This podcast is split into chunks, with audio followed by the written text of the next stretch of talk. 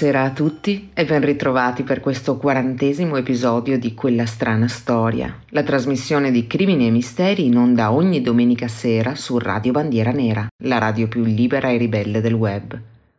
Io sono Alita e questa sera ho scelto di proporvi tre casi di misteriosi omicidi irrisolti vecchi di decenni, le cui vittime, anche a distanza di tutto questo tempo, non solo non hanno ricevuto giustizia, ma non hanno ancora nemmeno un nome. Vi racconterò le storie di un uomo, di un bambino e di una donna, che negli anni sono stati ribattezzati dalla stampa con nomi che rimandano ai luoghi o ai modi del ritrovamento dei loro corpi, ma che per la polizia sono rimasti semplicemente John o Jane Doe. Il nome John Doe risale a un processo del XVII secolo, tenutosi durante il regno di Enrico III d'Inghilterra, quando venne usato per la prima volta durante una diatriba legale nella quale ci si riferì ad un ipotetico proprietario terriero utilizzando questo nome di fantasia per l'accusa, mentre all'ipotetico imputato venne assegnato il nome di Richard Rowe. Con il passare del tempo, il secondo scomparve, ma il primo entrò in uso nel gergo giuridico anglosassone e divenne comune per indicare una persona la cui reale identità è sconosciuta oppure va mantenuta tale. Sfortunatamente, ogni anno nuovi John e nuove Jane Doe si aggiungono ad ingrossare le fila delle indagini abbandonate nei cassetti degli investigatori un po' in tutto il mondo. Perché una vittima non identificata sarà sempre, purtroppo, condannata a venire più facilmente dimenticata e di conseguenza a finire spesso sepolta senza giustizia sotto una lapide anonima. La canzone con cui apriamo questa puntata arriva dal 1998. Loro sono i Placebo e questa è You Don't Care About Us.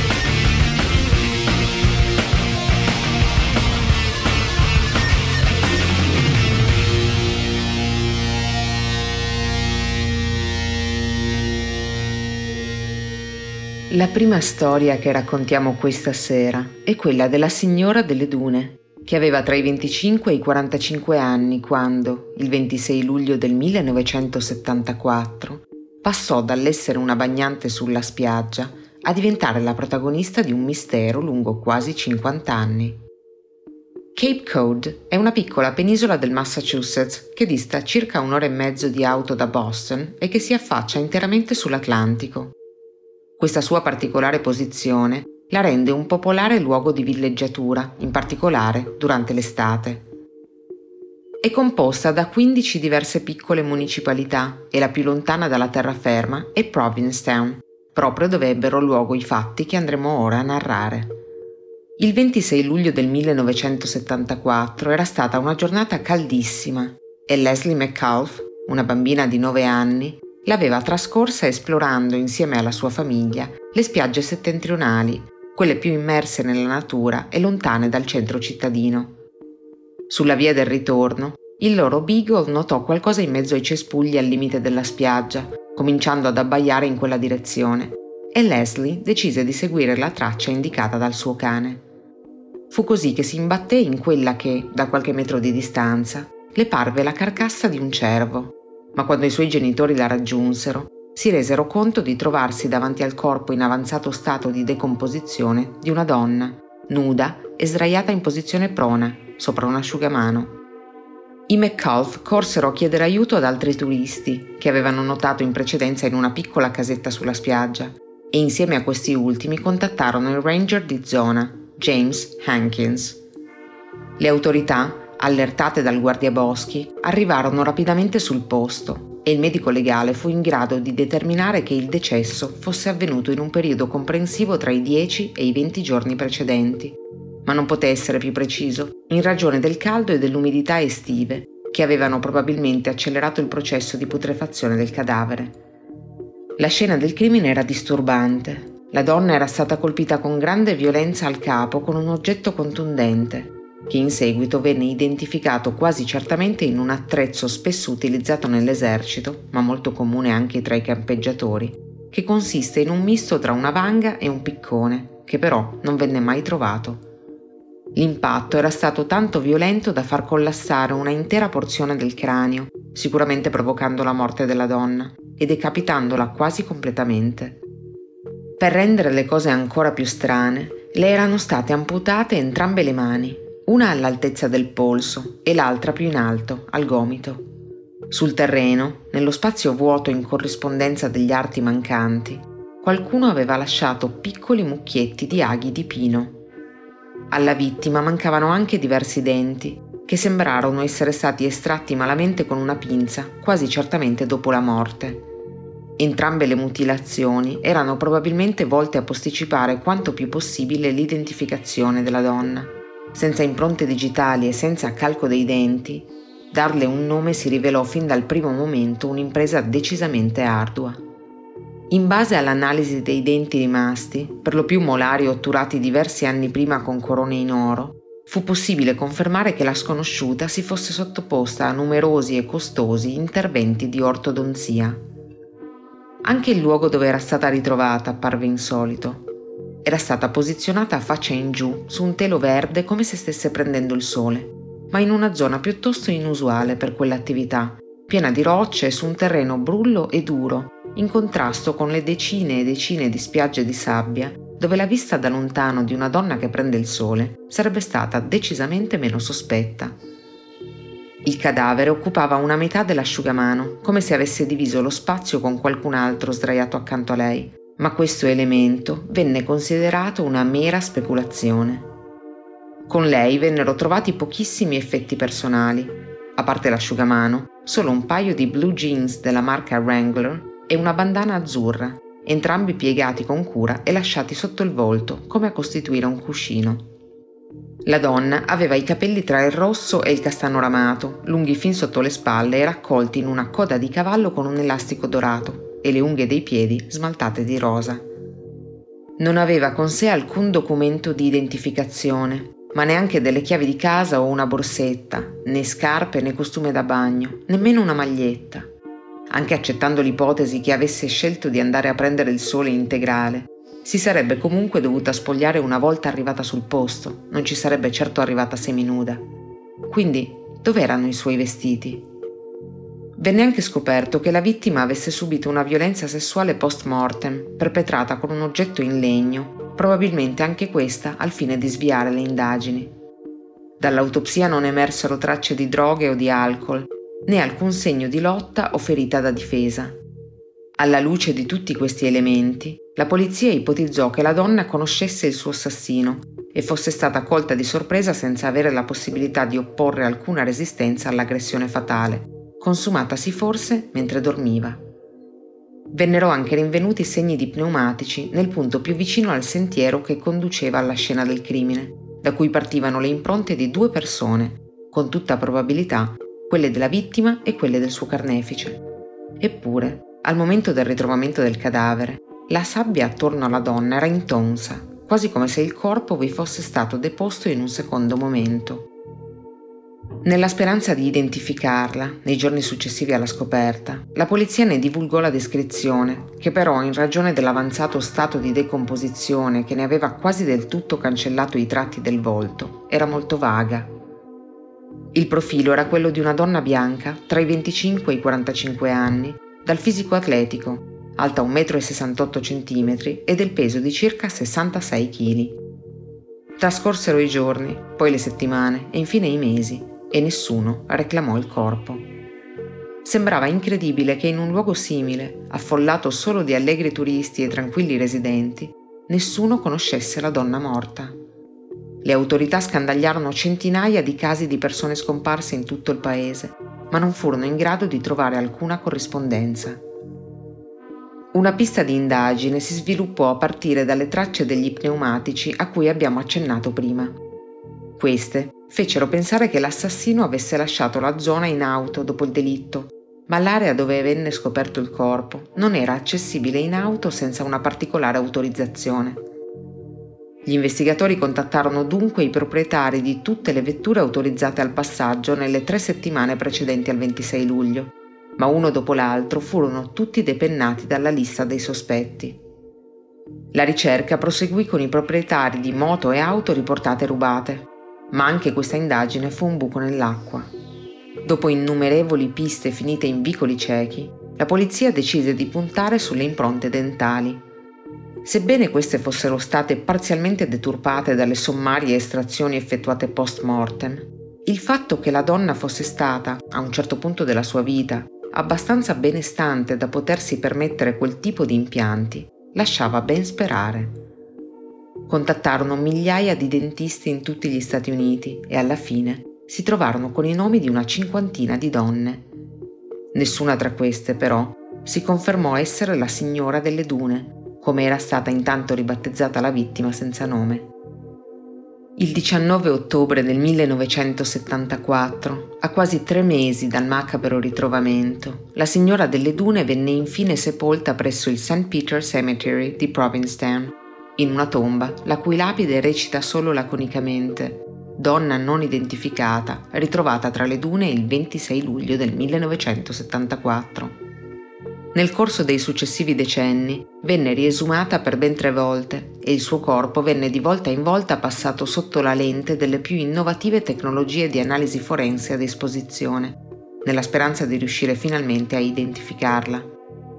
La prima volta avvenne nel 1980, quando venne condotta una serie di test su quel che restava del suo sangue e venne anche creata una maschera di argilla di quel che avrebbe potuto essere il suo volto.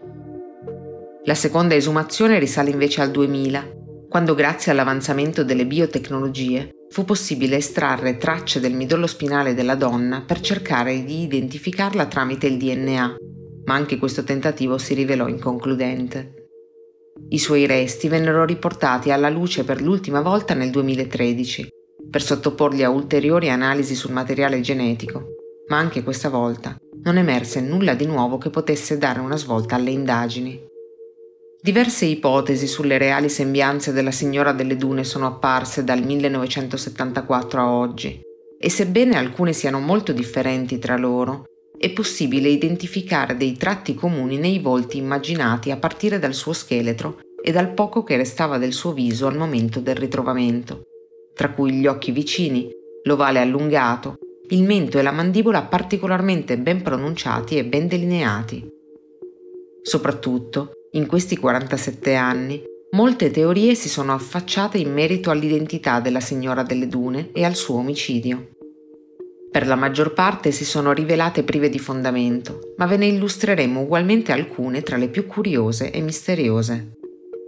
Nel 1980 cominciò a circolare una voce di corridoio che identificava la donna morta con la ex detenuta Rory Jean Kissinger, che aveva 25 anni nel 1974.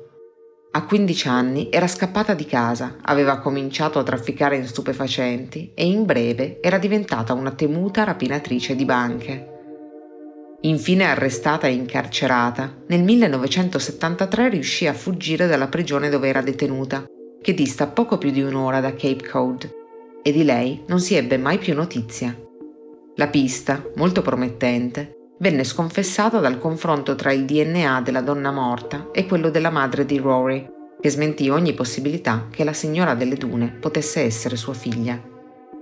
Nel 1981 si diffuse l'idea che la donna potesse essere caduta vittima di Whitey Bulger, un noto esponente della criminalità organizzata di origine irlandese, che per modi e tempi avrebbe facilmente potuto compiere il crimine, forse legato a un traffico di esseri umani che gestiva al tempo ma Bolger non venne mai formalmente incriminato in merito ed essendo stato ucciso in carcere tre anni fa non è più in condizione di commentare.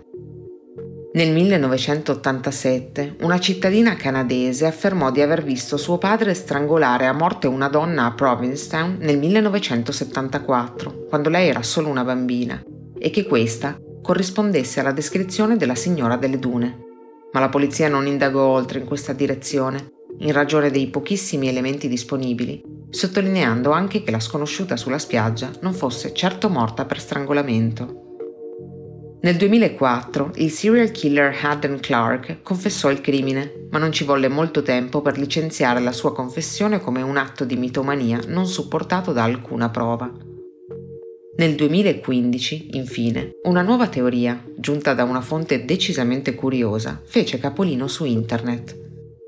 Joe Hill, figlio dello scrittore Stephen King, disse che mentre stava guardando il film Lo squalo, girato da Steven Spielberg proprio nel 1974 in un'isola vicino a Provincetown, notò una comparsa che gli fece subito venire in mente la signora delle dune, di cui conosceva la storia. Nella scena, che risultò girata il 25 maggio 1974, la giovane indossava una bandana azzurra e dei jeans come quelli ritrovati a loro tempo con il cadavere, e la forma del volto è molto somigliante a diversi identikit forniti nel tempo. Gli investigatori però non seguirono questa pista, basata solo su speculazioni e coincidenze e sulla somiglianza con una donna il cui vero volto non è nemmeno noto, ma non si può negare che questa teoria abbia un certo fascino. E quel che è certo e che nonostante i successivi tentativi di identificare la comparsa, con una ricerca che su internet si è fatta forsennata e virale, nessuno si sia mai fatto avanti dicendo di riconoscerla e nessuno abbia trovato il suo nome tra i registri di scena del tempo, come se la ragazza nell'angolo in basso a sinistra dello schermo, al minuto 54 di Lo squalo, fosse un fantasma. La nostra pausa musicale arriva proprio dall'estate del 1974. Questa è Sweet Home Alabama, cantata dalla band statunitense dei Lynyrd Skynyrd.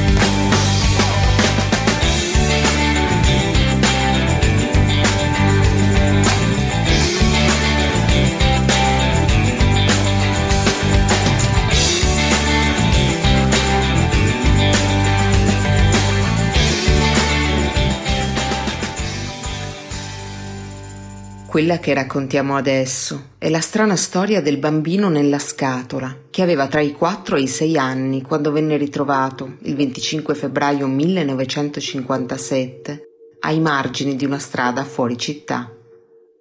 In una fredda giornata del febbraio del 1957, uno studente del college locale che aveva piazzato delle trappole per topi muschiati nei boschi andò a verificare di aver catturato qualcosa si avviò verso la boscaglia al largo di una strada di campagna del quartiere Fox Chase, alla periferia di Philadelphia, in Pennsylvania. Ma appena lasciato il ciglio della strada, si imbatté in qualcosa che non avrebbe mai potuto dimenticare. Notò di fatti una grossa scatola di cartone che un tempo aveva contenuto una culla acquistata nel negozio JC Penney e la cosa gli sembrò curiosa, tanto che il ragazzo decise di dare una rapida occhiata. Al suo interno vide il cadavere nudo di un bambino, avvolto in una modesta coperta di flanella. Spaventato dall'idea che la polizia gli confiscasse le trappole, il giovane se ne andò e non riferì a nessuno ciò che aveva scoperto. Pochi giorni dopo, il 25 febbraio, un altro uomo che stava passando per quelle parti vide un coniglio attraversargli la strada. Essendo a conoscenza delle trappole lì attorno, Scese dall'auto per vedere se per caso sarebbe stato così fortunato da tornare a casa con della selvaggina fresca, e invece vide a sua volta la scatola della culla e ispezionandola scoprì anch'egli il corpo del bambino. Come lo studente, anche quest'uomo non era ben disposto all'idea di contattare le autorità, quindi salì in auto e rientrò a casa propria. Per fortuna, dopo una notte di dubbi e ripensamenti, si convinse a parlare con la polizia e le forze dell'ordine si recarono così sulla scena del ritrovamento, dando il via all'indagine che cominciò il 26 febbraio 1957. In ragione delle condizioni meteorologiche di quel periodo, e nello specifico a causa di un'ondata di freddo pungente che stava investendo la zona di Filadelfia, il medico legale non fu in grado di definire l'esatto momento della morte del piccolo, e affermò che potesse essere avvenuta giorni o settimane prima che il suo corpo venisse recuperato. In compenso, gli fu possibile determinare molti altri elementi. Il cadavere era coperto di lividi e l'autopsia affermò che il decesso fosse avvenuto in seguito ad alcuni violenti colpi alla testa. Al momento della morte, Il bimbo era estremamente malnutrito, tanto emaciato che era possibile distinguere chiaramente le costole appena sotto la pelle del torace, e vi erano molti segni a indicare che avesse sofferto a lungo prima di essere probabilmente picchiato a morte. Le sue labbra erano secche e screpolate, come accade a chi è disidratato, e sembrava aver recentemente avuto un'infezione agli occhi che era stata trattata con dei farmaci ad uso topico. A guardarlo, sembrava avesse tra i due e i tre anni ma le radiografie mostrarono segni di arresto della crescita e grazie a un esame condotto tramite l'uso dei raggi X fu possibile accertare che avesse un'età compresa tra i 4 e i 6 anni, nonostante pesasse solo una quindicina di chili. Gli erano stati tagliati i capelli appena prima o appena dopo la morte, poiché alcuni erano stati trovati sul corpo e sembravano essere stati molto più lunghi.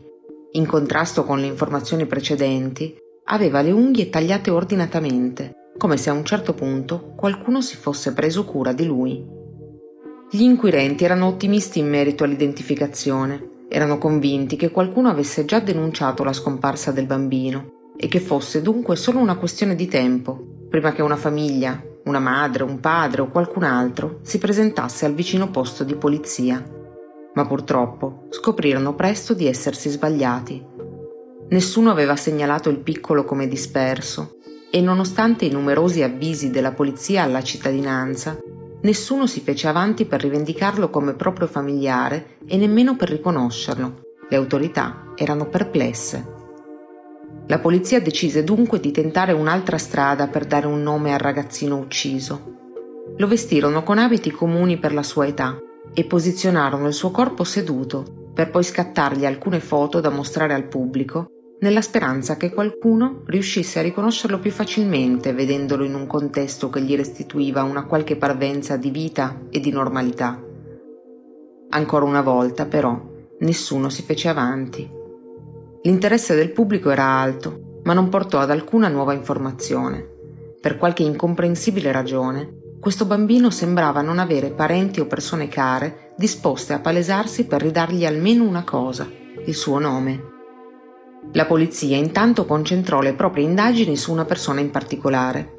Il sospetto si chiamava Charles Spies, un operaio edile che si occupava di riparare i tetti delle case, e diversi abitanti della vicina cittadina di Camden, dove l'uomo era residente, affermarono di conoscere l'identità del bambino nella scatola, come era stato nel frattempo ribattezzato dai media il piccolo sconosciuto. Secondo ben nove di loro, si trattava senza ombra di dubbio proprio del figlio di Charles, Terry Lee Spees. Alcuni tra questi testimoni vennero perfino accompagnati all'obitorio per visionare il cadavere e lì puntarono ancora una volta il dito, confermando di riconoscere il piccolo Terry Lee. La polizia contattò dunque la madre del bambino, che da tempo non viveva più con lui e Charles, e la donna, una volta messa davanti al corpo, affermò di essere certa che quello non fosse suo figlio. Sempre più confusi, gli investigatori convocarono i nonni materni di Terry Lee, che si dissero indecisi. Il ragazzino sul tavolo dell'obitorio avrebbe potuto essere il loro nipotino, spiegarono, ma avrebbe anche potuto non essere lui. Uno dei fattori di maggiore sospetto era dovuto al fatto che Charles fosse come svanito nel nulla due giorni prima della scoperta del corpo non identificato Quasi tutto, discrepanze nel riconoscimento a parte, sembrava puntare nella sua direzione e le autorità credettero di essere finalmente vicine alla soluzione del caso. Poi, però, trovarono Charles Peace. L'uomo si era semplicemente preso qualche giorno di vacanza col figlio ed entrambi erano in perfetta salute. Terry Lee, inoltre, aveva otto anni era dunque almeno due anni più vecchio del bambino nella scatola e non si spiegò mai come così tanti avessero potuto fare confusione.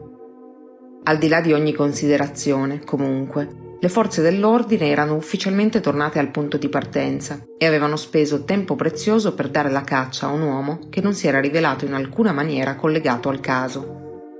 Le autorità avevano un tale bisogno di informazioni che arrivarono a consultare addirittura una sensitiva del New Jersey che fornì a un impiegato dell'ufficio del medico legale, tale Remington Bristow, la descrizione di una casa su cui indagare che le era apparsa in una visione. Curiosamente, l'edificio corrispondeva a una casa per affidi temporanei e distava poco più di un paio di chilometri proprio dal luogo dove era stato scoperto il corpo. Remington finì per sentirsi personalmente coinvolto nel caso e partecipò anche a un'asta di oggetti presso l'abitazione in questione. Uno degli articoli in vendita era una culla come quella originariamente contenuta nella scatola in cui era stato trovato il cadavere del bambino acquistata proprio nello stesso negozio, J.C. Penny. Nel bucato steso ad asciugare sui fili dietro l'abitazione, inoltre, erano appese coperte molto simili a quella in cui era stato trovato avvolto lo sfortunato ragazzino. Remington ipotizzò che il bambino fosse nato dalla figlia adottiva dell'uomo che gestiva la casa famiglia e che a causa della vergogna derivante dall'aver avuto un figlio illegittimo il piccolo fosse tenuto in condizioni terribili all'insaputa anche dei vicini di casa e fosse stato ucciso al termine dei lunghi maltrattamenti, forse anche in maniera accidentale. La polizia indagò approfonditamente ma non fu in grado di stabilire un collegamento preciso e nel 1993, con la morte a soli 62 anni di Remington Bristow, questa pista venne accantonata.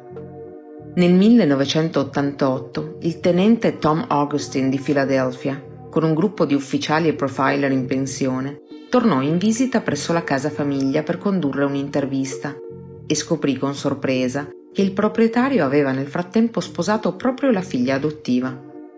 Nonostante la stranezza della situazione e un sospetto difficile da ignorare, non si trovarono prove sufficienti per collegarli al misterioso omicidio e questa parte dell'indagine venne definitivamente chiusa. Molte altre ipotesi emersero nel corso dei decenni e tutte si rivelarono infondate.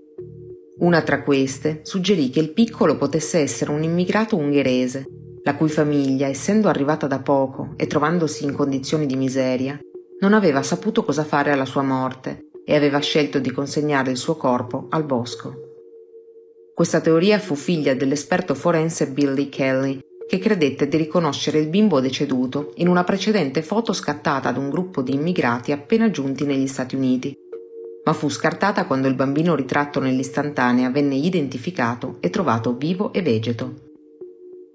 Un'altra indagine ipotizzò che il bambino nella scatola fosse il figlio di una coppia di giostrai, Kenneth Dudley e sua moglie Irene, che nel 1961 si sbarazzarono del cadavere della loro figlia Carol Ann, morta di inedia, abbandonandola in una scatola.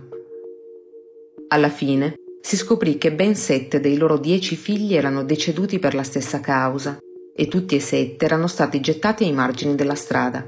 Ma nonostante questo, fu possibile dimostrare che i Dudley non avessero nulla a che fare con la morte del ragazzino trovato nel 1957.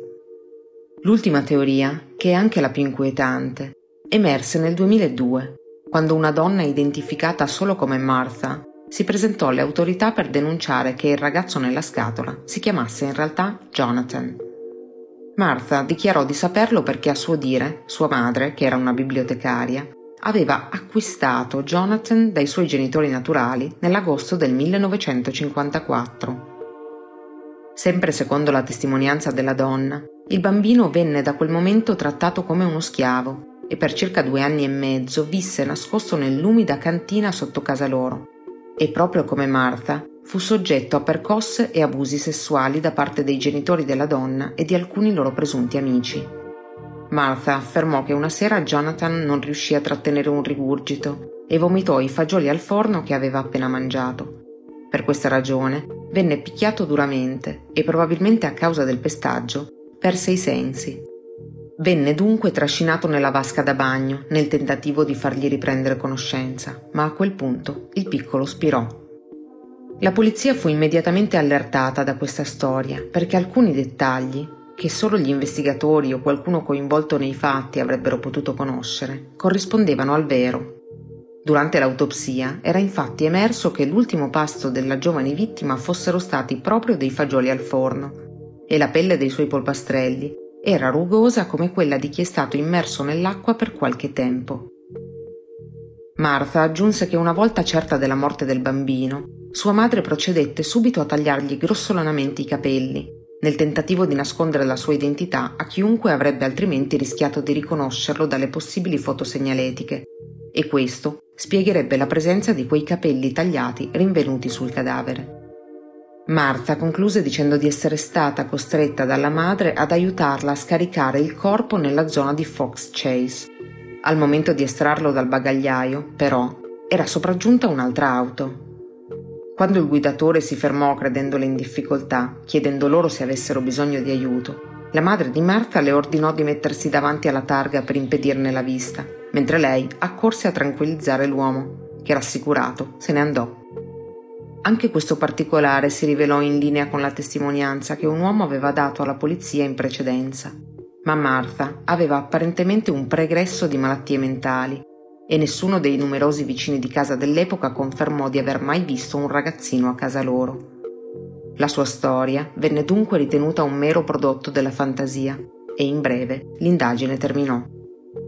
Nel 2018 i resti del piccolo sono stati riesumati per condurre nuove ricerche con i moderni mezzi di indagine come il prelievo del DNA mitocondriale, ma nessun test ha finora fornito una soluzione definitiva a questo giallo terribile. Da più di 60 anni il bambino nella scatola, che riposa presso il Philadelphia's Ivy Hill Cemetery sotto una lapide che recita Il ragazzo sconosciuto d'America, attende giustizia, ma purtroppo è del tutto possibile che la sua morte, come il suo nome, rimangano un mistero. La nostra pausa musicale arriva dal 1991. A cantarla è la band americana degli Alice in Chains. Questa è Man in the Box.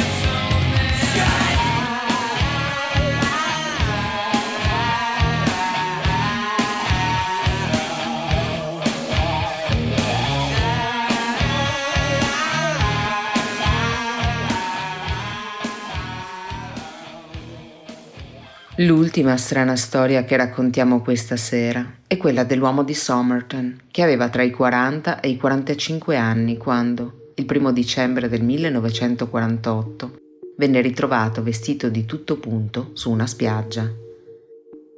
Intorno alle 6 di quella mattina, due uomini a cavallo sulla spiaggia di Somerton Park ad Adelaide, in Australia, notarono un uomo parzialmente disteso sulla sabbia, con la schiena appoggiata al muro artificiale all'ingresso dei bagni. Era immobile e quando i due si avvicinarono si resero conto di trovarsi davanti ad un cadavere. La polizia giunse rapidamente sul posto e stimò che il morto avesse poco più di 40 anni. Era vestito elegante, con un abito pulito e un paio di scarpe lucide. In tasca aveva un biglietto dell'autobus che indicava che fosse giunto ad Adelaide solo il pomeriggio precedente e uno ferroviario di seconda classe inutilizzato per un vicino sobborgo chiamato Henley Beach. Con sé aveva anche un pettine di alluminio, un pacchetto di gomme da masticare mezzo vuoto, una scatola di fiammiferi e, cosa più strana, un pacchetto di sigarette di marca Army Club che in realtà conteneva sigarette di un'altra marca chiamata Kensitus. Alcuni testimoni rivelarono di aver visto un uomo seduto nello stesso punto la sera prima e di aver pensato che dormisse o che fosse ubriaco. Una coppia affermò di averlo notato intorno alle sette di sera e aggiunse che a un certo punto l'uomo avesse allungato un braccio sul volto come per scacciare gli insetti. Poi lo aveva lasciato ricadere rimanendo perfettamente immobile, nonostante avesse ancora molti moscerini intorno al viso. Un'altra coppia a passeggio sul lungomare lo vide più tardi. Confessarono di aver trovato bizzarro imbattersi in un uomo vestito di tutto punto su una spiaggia, ma nemmeno loro si avvicinarono per indagare. Non c'erano evidenti segni di violenza, quindi gli investigatori ipotizzarono che l'uomo avesse avuto un malore e si fosse seduto in attesa che il dolore passasse, per poi addormentarsi o perdere i sensi e morire durante la notte senza mai riprendere conoscenza. Non sembrava certo l'inizio di uno dei più grandi misteri australiani. Dopo poco, però, arrivarono i risultati dell'autopsia. Il primo patologo, John Barclay Bennett, confermò l'apparente età dell'uomo e fece risalire l'ora del decesso a non prima delle due del mattino. Dunque, lo sconosciuto era ancora vivo quando era stato visto dai passanti, sebbene fosse chiaramente incapacitato. Il medico certificò anche l'assenza di segni di violenza e le ottime condizioni fisiche del morto. L'uomo era decisamente in forma e il suo cuore era sano e forte. Nonostante questo, la causa ultima del decesso era stata proprio un'insufficienza cardiaca. Sconcertato dagli esiti, Bennett iniziò a sospettare che potesse trattarsi di un crimine e cercò dunque segni di avvelenamento. In effetti, le pupille erano piccole come spilli la milza era circa tre volte la sua normale dimensione e il fegato, i reni e lo stomaco erano pieni di sangue. L'avvelenamento avrebbe anche spiegato l'incapacità di muoversi o di comunicare con i passanti, a parte quel singolo spasmo del braccio. Così, per fugare ogni dubbio, il patologo inviò i campioni a un laboratorio di chimica, ma non venne rilevata alcuna presenza di tossine. Niente residui di cianuri, Niente alcaloidi, niente fenoli, niente barbiturici, niente di niente. L'eminente farmacologo Cedric Stanton Hicks ipotizzò il probabile uso di un veleno molto potente, decompostosi subito dopo la morte dell'uomo, una sostanza in grado di non lasciare traccia, come la digitalis. La sua teoria però era impossibile da provare, così come da escludere, e quindi, anche se tutti i medici erano convinti di non trovarsi davanti ad una morte naturale, non venne indicata sul referto una chiara causa per il decesso. Intanto, la polizia era alle prese con il tentativo di identificazione della vittima, che i media avevano ribattezzato l'uomo di Somerton.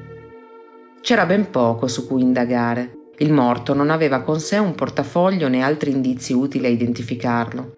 Il suo calco dentale non trovò corrispondenza in nessuna cartella clinica e le sue impronte digitali non risultarono presenti in nessun database australiano e nemmeno negli elenchi di Gran Bretagna e Stati Uniti. Persino le etichette sui vestiti erano state rimosse. La sua fotografia venne diffusa in tutto il paese e decine di persone andarono a vedere il corpo, ma nessuno fu in grado di riconoscerlo. Gli unici indizi vennero da particolari minori e curiosi. L'uomo, per esempio, Aveva le mani molto lisce e morbide, il che denotava che non avesse svolto un lavoro manuale. Eppure aveva i muscoli delle gambe, in particolare dei polpacci, molto sviluppati. A detta del patologo, erano i più pronunciati che avesse mai visto. Le dita dei piedi, quasi appuntite, sembravano indicare che avesse indossato scarpe a punta o con tacchi alti. Tutti questi fatti suggerirono l'ipotesi che l'uomo di Somerton fosse stato un ballerino di danza classica o un maratoneta. All'inizio del nuovo anno la polizia aveva esaurito ogni pista e l'uomo di Somerton era ancora un mistero. Alcuni sostenevano che la sua morte fosse stata un suicidio, ma perché qualcuno avrebbe dovuto utilizzare un metodo tanto complicato per togliersi la vita? Nel gennaio del 1949 le autorità chiesero di esaminare tutti i bagagli abbandonati o smarriti trovati negli hotel e nelle stazioni ferroviarie di Adelaide, nella speranza che uno di loro potesse appartenere alla vittima. E proprio da una stazione, il giorno 14, spuntò una valigia rimasta nel guardaroba dalla mattina del 30 novembre. I tempi coincidevano perfettamente. La valigia conteneva tutto ciò che ci si poteva aspettare diversi capi di abbigliamento maschile, un kit da barba, lucido da scarpe, spazzolino da denti e dentifricio, un coltello da tavola, un paio di forbici, matite, fazzoletti e un accendino. Gli unici oggetti un po' insoliti erano un pennello per stencil di quelli in uso sulle navi mercantili e un kit da cucito contenente un filo di cera arancione, al tempo non reperibile in Australia. C'era inoltre un rammendo su un cappotto effettuato con un filo in uso comune in America, i due indizi suggerirono che l'uomo di Somerton potesse aver visitato gli Stati Uniti o addirittura avervi lavorato. Tutte le altre etichette erano state rimosse dai vestiti, tranne tre che recavano il nome T. Keane. Ma non c'era nessuno scomparso con quel nome e alla fine la polizia concluse che chiunque avesse rimosso tutte le altre etichette aveva lasciato quelle proprio perché sapeva che non avrebbero portato da nessuna parte. Sei mesi dopo, un nuovo indizio dirottò l'indagine verso scenari da film di spionaggio. Il noto professore di patologia, Sir John Burton Cleland, venne chiamato a fornire un parere nella speranza che potesse individuare qualcosa che era precedentemente sfuggito a tutti. Sir Cleland, in effetti, trasse alcune conclusioni sorprendenti riguardo alle prove già analizzate. In primo luogo, notò che le scarpe dell'uomo di Somerton non fossero soltanto eleganti, erano immacolate, tanto da far credere che l'uomo non avesse mai camminato sulla spiaggia.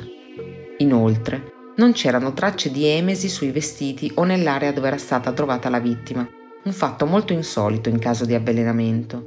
Questo portò Cleland a teorizzare che l'uomo fosse stato avvelenato altrove e poi scaricato sulla spiaggia quando era già incapace di muoversi, ma ancora vivo. Nonostante fosse molto fiducioso nella propria tesi, però, anche lui ammise la sconfitta quando si trattò di mettere nero su bianco la causa della morte. A quel punto, mesi dopo il ritrovamento del corpo, le autorità diedero l'autorizzazione a seppellire la vittima. Sapevano però che così facendo avrebbero potuto perdere l'unico corpo del reato a loro disposizione e quindi presero delle insolite precauzioni, come quella di imbalsamare la testa e il busto e di realizzarne dei calchi in gesso. Il cadavere fu poi seppellito sotto uno strato di cemento e terra asciutta per rendere più facile una eventuale riesumazione in caso di necessità. Un secondo più approfondito esame sugli indumenti della vittima produsse una nuova incredibile scoperta. Nella tasca dei pantaloni dell'uomo di Somerton era stata cucita una tasca più piccola, al cui interno c'era un pezzetto di carta arrotolato con due parole stampate sopra, Taman Shud. Taman Shud in persiano significa terminato o finito. Grazie alle parole stampate in un carattere molto particolare, un giornalista di cronaca locale di nome Frank Kennedy fu in grado di riconoscerne l'origine. La frase veniva dall'ultima pagina del Rubaiyat di Omar Khayyam, un libro di poesie persiane del XII secolo, abbastanza popolare nel mondo anglofono dell'epoca grazie a una traduzione del 1859 dello scrittore inglese Edward Fitzgerald. Il tema centrale dell'opera è l'idea di vivere la vita in tutta la sua pienezza e andarsene senza rimpianti quando è giunta l'ora. In molti rispolverarono dunque la tesi del suicidio, ma per la polizia non era certo meno probabile che il tutto fosse stato inscenato da un eventuale assassino per depistare le indagini. Così, oltre al messaggio simbolico, i detective si interessarono al libro stesso e alla sua provenienza. Se fossero riusciti a trovare quella particolare copia, forse avrebbero potuto risalire a nuovi indizi sull'identità dell'uomo di Somerton. Iniziarono a rovistare in tutte le librerie e le biblioteche di Adelaide e delle città vicine e lanciarono un pubblico appello alla cittadinanza. E il colpo di fortuna arrivò sotto forma di un uomo identificato solo con lo pseudonimo di Ronald Francis. Il 22 luglio 1949 costui si fece avanti con una copia del Rubaiyat che aveva visto nel vano portaoggetti dell'auto di suo cognato, al quale aveva chiesto spiegazioni, ricevendo questa risposta. Ah, non lo so. Avevo lasciato il finestrino abbassato e qualcuno l'ha gettato sui sedili posteriori e l'ho tenuto. È successo il 30 novembre nel pomeriggio, quando l'auto era parcheggiata a un isolato dalla spiaggia di Somerton. Quella copia del libro si confermò essere proprio quella da cui era stato strappato il pezzetto di carta ritrovato nella tasca dello sconosciuto, con cui combaciava alla perfezione. Ma ciò non fece che infittire il mistero. Per cominciare, questa era stata una vera prima edizione della traduzione inglese del 1859, ossia un oggetto raro e prezioso. Se fosse stata di proprietà del morto, sarebbe stata apparentemente l'unica cosa di valore in suo possesso e ciò nonostante era stata gettata via come se nulla fosse.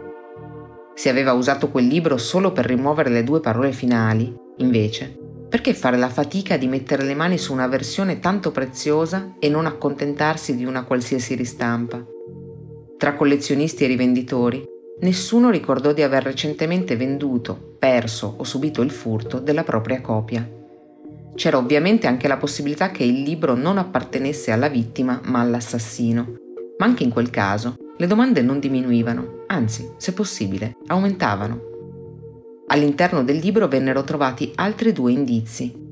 Il primo era dato dai segni di scrittura scarabocchiati su qualcosa che era stato posto sopra al libro e che avevano lasciato leggere impronte sulla carta sottostante.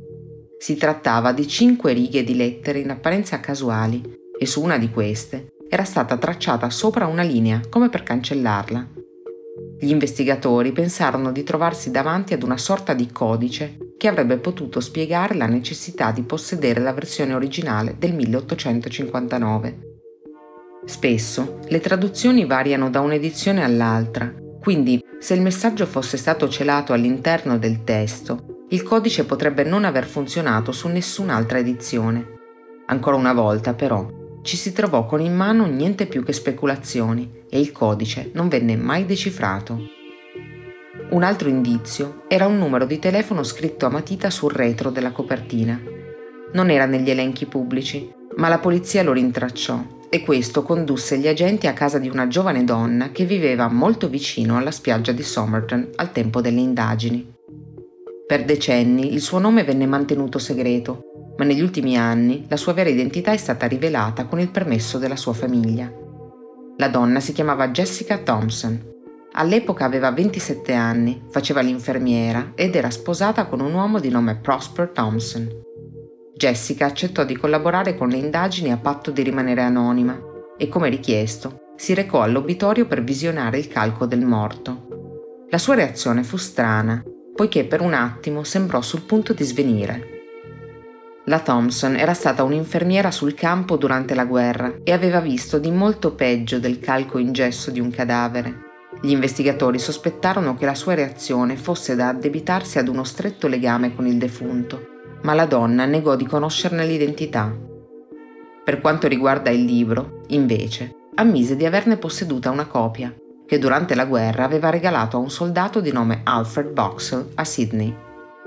Non entrò nei dettagli della loro relazione, ma fu abbastanza chiaro che tra i due ci fosse stato del tenero.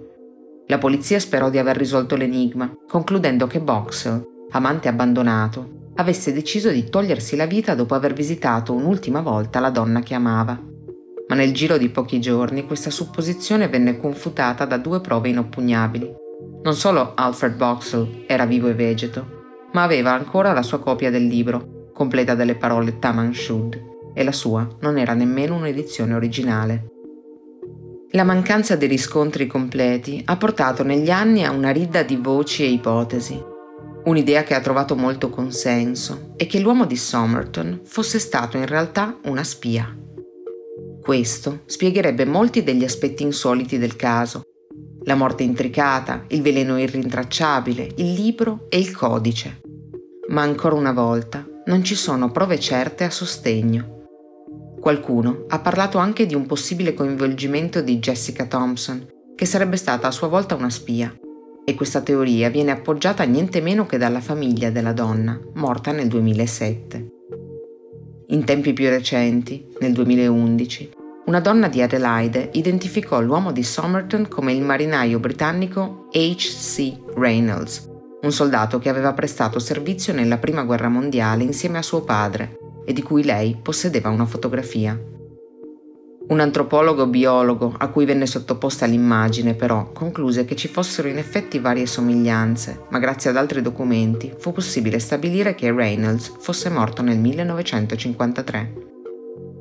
Al momento, un'altra indagine privata è in corso, guidata dal professor Derek Abbott dell'Università di Adelaide, Nell'ottobre del 2017 il professore ha ricevuto materiale genetico prelevato dal calco in gesso ed è stato in grado di analizzarne il DNA mitocondriale, convincendo il procuratore generale dell'Australia meridionale a proseguire le indagini in questa direzione. 73 anni dopo il ritrovamento del suo corpo sulla spiaggia, non sappiamo ancora chi fosse l'uomo di Somerton, ma la speranza di scoprirlo non è del tutto sopita. L'ultimo brano che ascoltiamo questa sera è datato 1989. Questo è Alice Cooper con la sua Poison.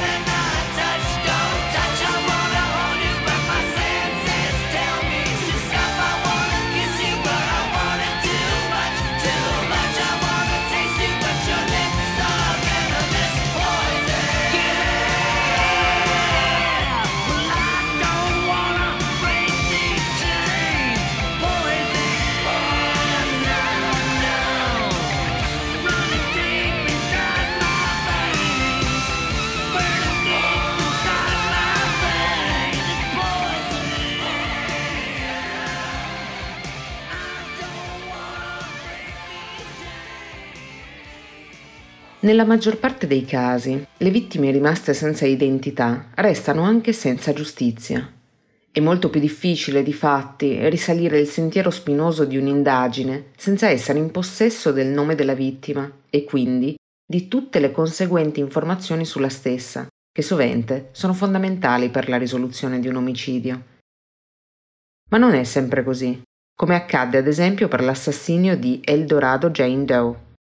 La donna, una graziosa bionda di età apparente tra i 18 e i 30 anni, venne uccisa a colpi di arma da fuoco al Whitehall Motel di Eldorado, in Arkansas, quasi vent'anni fa, il 10 luglio del 1991.